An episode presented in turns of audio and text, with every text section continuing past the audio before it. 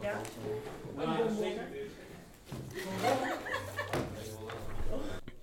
Nou, mijn naam is uh, Werner Huizing. Ik ben eh, docent eh, in de bouwkunde, in 3D-modelleren. Ehm, daarnaast ook studentsucces. Dus alles rond de student, nou, wat belangrijk voor ze is, in de gaten houden en daarop sturen. Ik ben ook scout, coach en coördinator van de opleiding. Nou, vandaag ehm, heb ik twee klassen.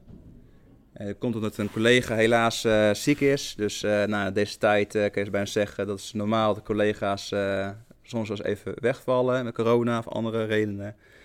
Ehm, dus ik draai nu even twee groepen, LEA 2 en LEA 3. Allebei niveau 4, MBO niveau 4 niveau. Ehm, beide groepen zijn bezig met een project.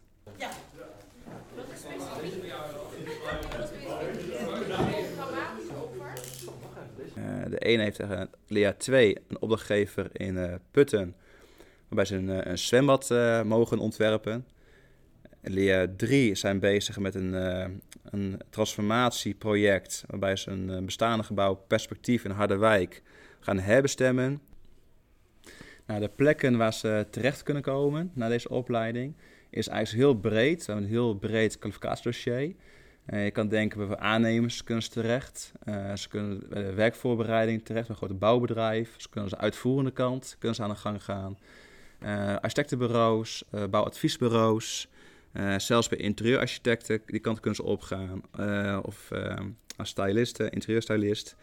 Dus eigenlijk spreek het je aan, vooral de, de, ontwerpkant, de creatieve kant. denk van, hé, hey, ik wil iets in de creatieve sector waarschijnlijk iets gaan doen, zoals voor het gebouw ontwerpen.